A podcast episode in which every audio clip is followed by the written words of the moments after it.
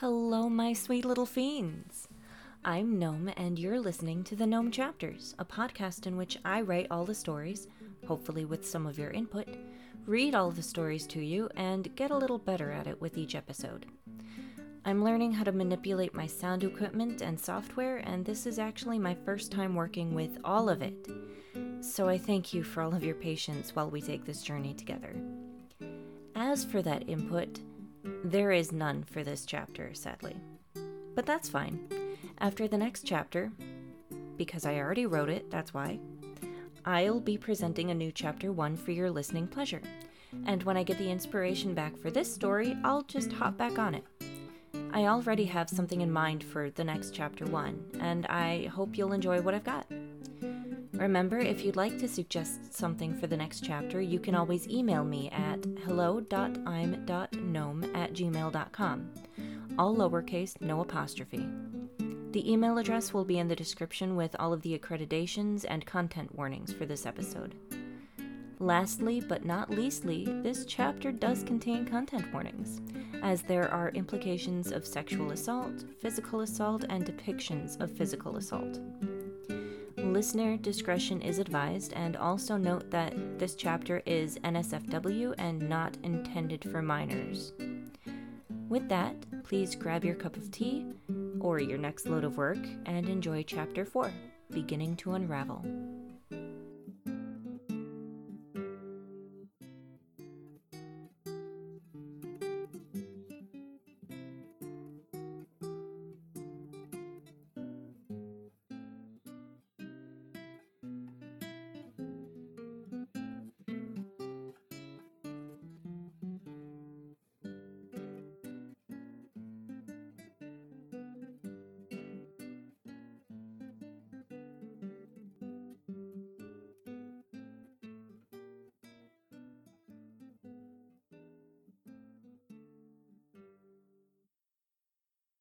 Bertie lay awake in his small bed. Past events came back at him in stunning realism as he tried and failed to sleep. Eventually, he just gave up and stared at the ceiling. Groaning, he tried to smother himself with his pillow. What does Anine mean again? he had asked, somewhat coyly as he rested his hand on the knob of the door. Little bird, Day had replied, the voice from his memory was rich and amber, like the good alcohol Bertie had stolen from a caravan of monks that one time. He sighed, remembering the sound and remembering how calming and measured the voice was when it spoke. His date with Aglin, though lately started, had ended on a sweet harmony as the two licked, touched, and teased away the intrusive thoughts that were burning holes in Bertie's attention span. But after, as the two lay heaving in the aftermath of their ruckus, Bertie still had thoughts, and they were still just as intrusive. As satisfied as he had been, Aglin was very talented as both a top and a bottom. He couldn't keep his mind on his date just then. Now, as he lay in his bed, he still couldn't think of the date without fantasizing about his host from the tavern, and how he just wished to be held down at this moment, pinned to a wall, rough and hard against his back. I'll be sure to fly back here more often, he had said then, with a sort of debonair confidence that should only exist in books. And the feeling was dead. He pushed his pillow back onto his face. Why did I say that? He whined through the fabric and fluff, how could he say something that embarrassing? How could he say it with a straight face and mean it? He was used to being a jackass for kicks, but this was a whole new low for him. It made him realize that most of his conversations weren't conversations. They were just a continuous series of bad pickup lines. As much as Bertie had thought about the big barkeep in the night since his visit, in that moment he hadn't been trying to get into Day's bed. He had just been trying to be friendly and clever and to say things that friendly and clever people say. Now, as he thought back, he cringed at himself and groaned, rolling over and getting up out of his bed. He went over to the window. The glass was cold as he touched his forehead to it, hoping to clear his head with the chill. Instead, as he gazed through the frost and into the dim, snowy beyond, he still just felt horny and a little put out. He heaved a sigh. Ye gods, I am terrible, he murmured, and donned his warm clothing, leaving his apartment in silence. Bertie bustled in through the door, covered in snow from the chest down, and stood himself in front of the gigantic hearth to melt. He had come to the kitchens, knowing Aglin would be awake at this hour, just as they always were, to begin baking bread for the day. You're not very inconspicuous, you know that? Aglin slid up behind him, wrapping their arms around Bertie's chilled waist. Can't sleep? Nope, Bertie replied, snuggling into their chest. By the way, he continued, who's the halfwit that designed this castle? They couldn't attach the kitchens? Aglin laughed, settling their chin on top of Bertie's head. Bertie smiled at the feel of warmth against his face. Nobody knows. It's ancient, probably been here longer than the gods. Bertie pulled away a little to shoot them a side eye. And no one has thought to renovate since then? he asked.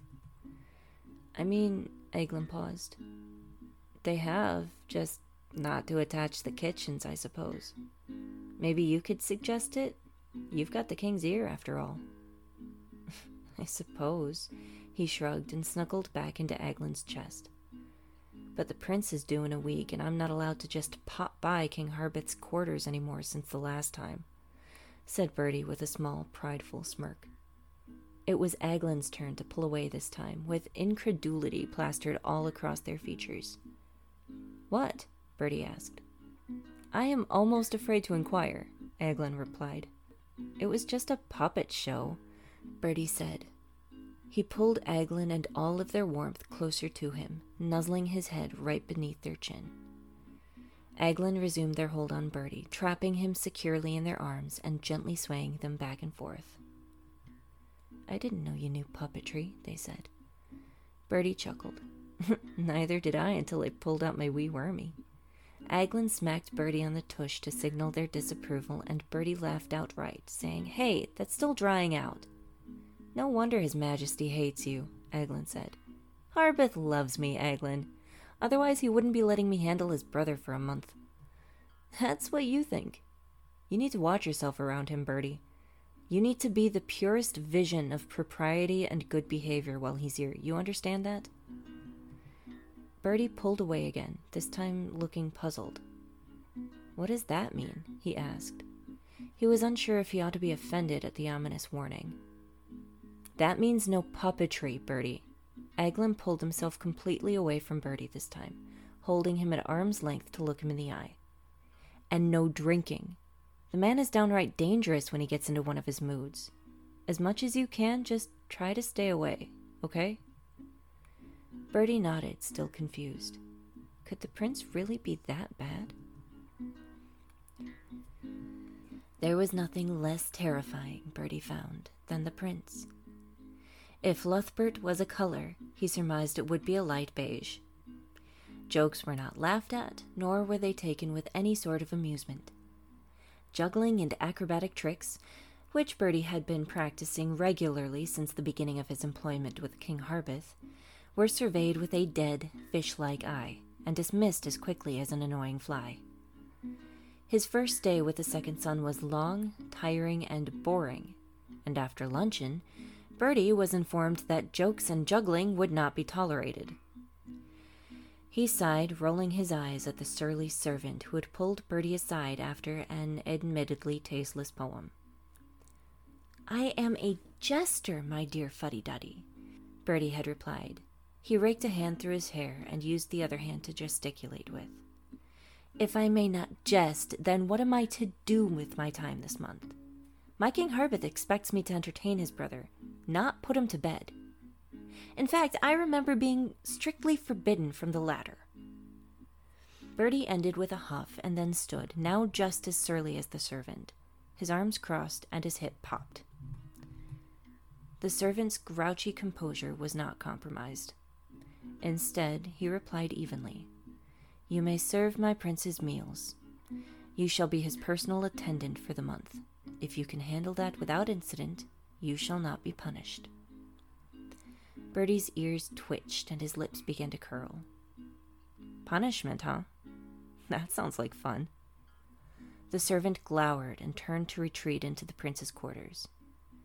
No one stays as cheeky as you for long, boy, he said quietly. Before he had completely shut the door, he added, Go, gather my prince's dinner and have it here by sunset. You will wait until he is finished, and then you will clean up the table quietly. You may consider your day done after that. Then the door shut firmly. Bertie raised his eyebrows. Of course, he said to no one. My darling fuddy duddy, forthwith and post haste. It wasn't until the next day that Bertie saw what the others saw. Never had his ears rung so loudly. Never had he felt so small and humiliated. Never had he felt so fragile. Not for a long time, at least. It had just been a joke. It hadn't even been a joke, more of a pithy observation. You're late, the prince had growled. He supposed he had been. By the time he had arrived at the prince's quarters, someone else had gotten his bland, boring breakfast and served it. The prince was mostly finished with it when the morning just went wrong. Aren't we in a bad mood today, sire? Bertie had replied. It wasn't a lie, but it wasn't appreciated either, and Bertie had been indeed punished for it. He had fallen asleep that night, curled tightly around his pillow, hiding under his blanket and pretending he didn't exist. Queen Leslie and Bertie had not begun their relationship under the best of circumstances. Anyone would be rightly indignant at finding a stray human curled up in front of their hearth, after all. Drunk as she had been, she still remembered her own ear splitting shriek and her horror as her unclothed foot accidentally stepped on an unexpected hand instead of warm stone. However,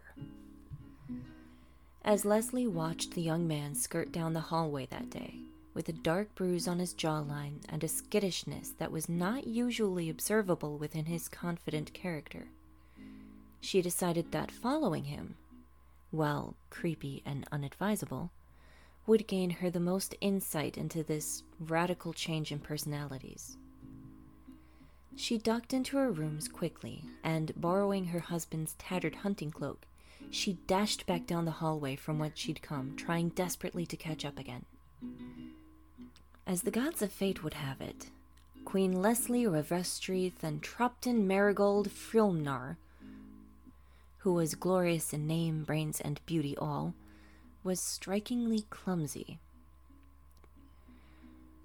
The snowy road down which her stalking of Bertie had led her was not at all easy to traverse, in her silk slip ons and floor length business gown.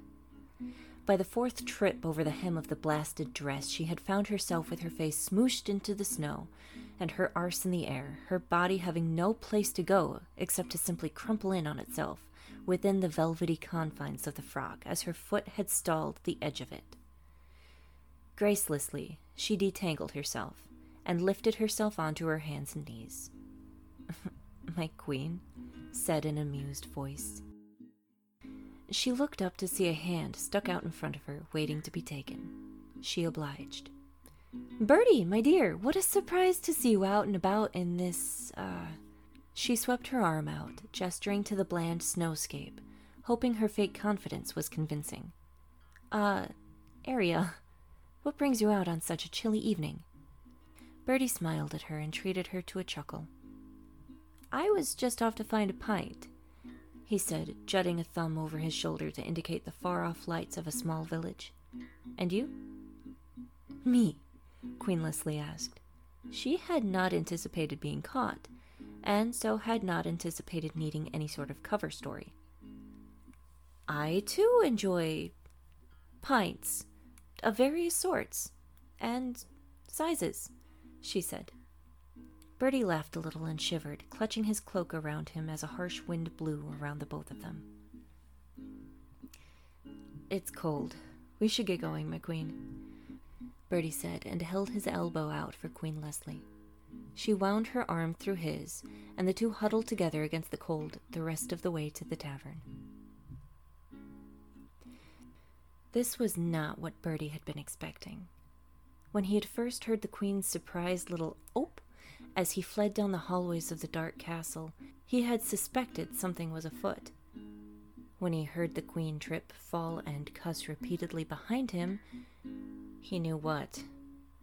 God's be, she is noisy, he had muttered under his breath. He sighed as he rounded a corner in the road and heard the Queen trip and fall again. He waited a bit. He needed to hear Queen Leslie cuss before he would move on, leaving her to dust snow from her dress and tromp after him again. When he didn't hear her cuss, he decided to check on her. As he re rounded the corner, he was absolutely amused to see the queen herself ass up and face down in the snow, tangled in her own dress. My queen, he said as she righted herself. She hadn't been expected, but with her graceless lies and her lovely warmth at his side to keep the bite of the wind at bay, she was welcome, Bertie found. She chattered at him nonsensically, something about all the various types of pints she enjoyed, and he sank into it, grateful for it. Do you want to be recognized, my queen, or do you wish to remain anonymous? he asked as they approached the brightly lit building. I suppose anonymity might be best, don't you? she replied, pulling her hood up over her head. There is a cult about, you know. Bertie chuckled. so I've heard. All right if I call you Leslie, then? he asked. I suppose, she shrugged. Bertie opened the door then and ushered her in on his arm. It was nice not having to be alone with his thoughts while he drank. Queen Leslie seemed to be enjoying herself immensely, and as she talked and sang loudly with him, soon enough her cover was blown. But she was far too gone to care anyway. Bertie laughed at her as she laughed herself out of her chair, and when she began a round of singing, he goaded others to join in. After a while, when the ale had dried up and she was muttering quietly into a frothy head of her last beer, Bertie decided that it was time to get back. There was a small issue, however. Queen Leslie, you need to get up. He tried rousing her gently, but it did nothing. She sagged against him, groaning and lolling her head onto his shoulder. I don't want to meet the tutor, Mother. He smells like a duck. Oh? How do you know how ducks smell? Bertie asked and tried again to stand her up, but Queen Leslie was not having it. Because ducks are foul, she replied and giggled. Get it? Foul. ah, yes, I do. That was a good one, my queen, he said and sighed. All right, Queenie, you sit here for a moment. If you're going to be a noodle, we'll have to think of something else. Bertie went to the bar where Day was wiping down tankards and plates thankful that it was late enough in the evening for the bar to have already left. It was quiet. Little bird, you flew back, did you? Day said in greeting, and Bertie grinned. I told you I would, Day. You got any rooms back there for rent? Queen Leslie's drunk off her gourd. Bertie rested his elbows on the bar with his chin in one of his hands. Aye, two of 'em. We'll get you set up, shall we? Day replied, and put his own elbow on the bar, bringing his face close to Bertie's. Softly, he gripped Bertie's chin and examined the finger shaped marks on his jaw. And in return, you'll tell me how you've come by so many bruises. Bertie pulled away and scowled. There's nothing to tell, he huffed. In an instant, his mood had soured.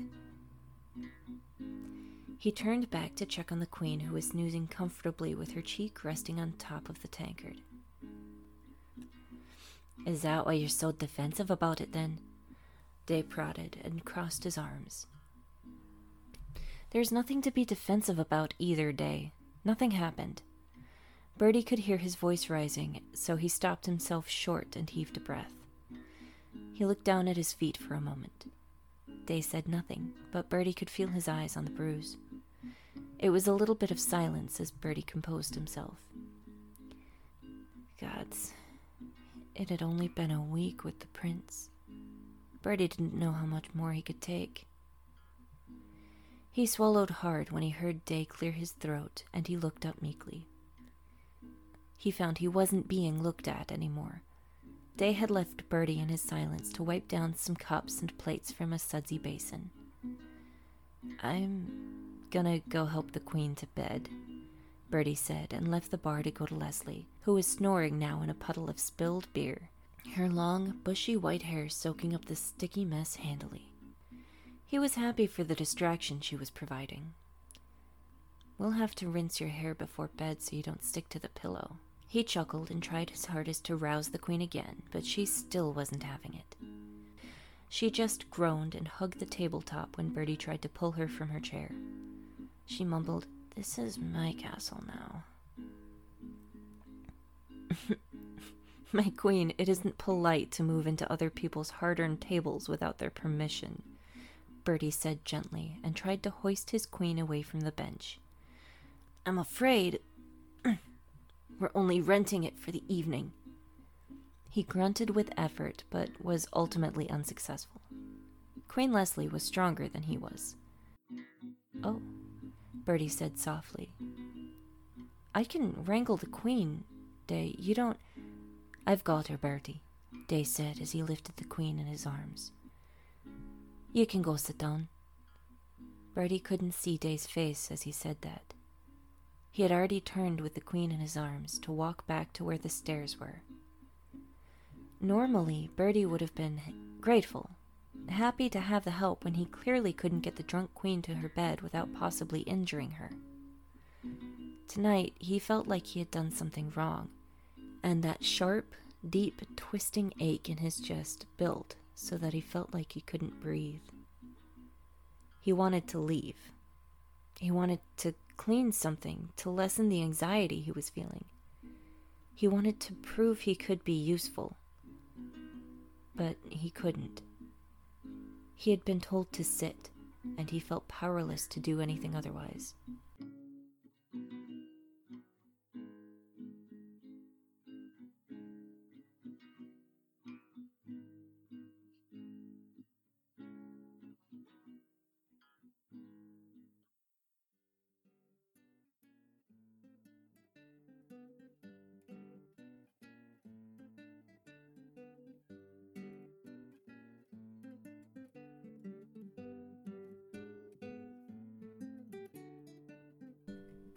You fiends, you've reached the end of the episode.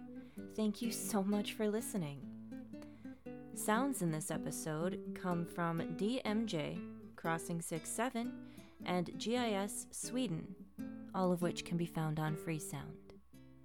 Otherwise, not too much news to report here. Thank you so much for listening to my chapter. And if you'd like to support my Patreon, the link can be found down in the description. Have a great rest of your day, uh, or night. Thing, have a great rest of your thing. And I'll see you in the next chapter. Bye bye.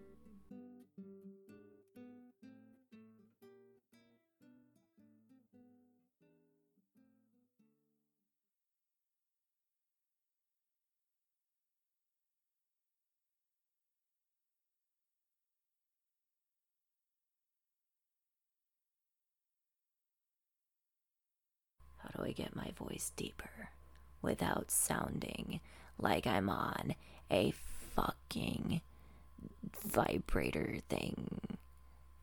Oh, whoops. I didn't mean it like that. I didn't mean it like that. Fuck. Usually, just making up my own fucking words, just like Edgar Allan Poe. Indignant. I'm only four pages in, dude. Give me a fucking break.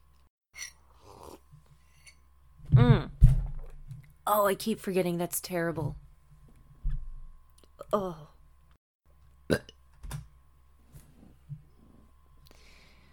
Uh, 4 out of 10. Wouldn't recommend burping that way again. She looked up to see a hand stuck out in front of her, waiting waiting out to be taken out. Because hands need dates too. And if you neglect your hand, it's not going to work as well when you try to myth it. She swept her arm out, gesturing to the bland snowscape. Snowy snowscape. No.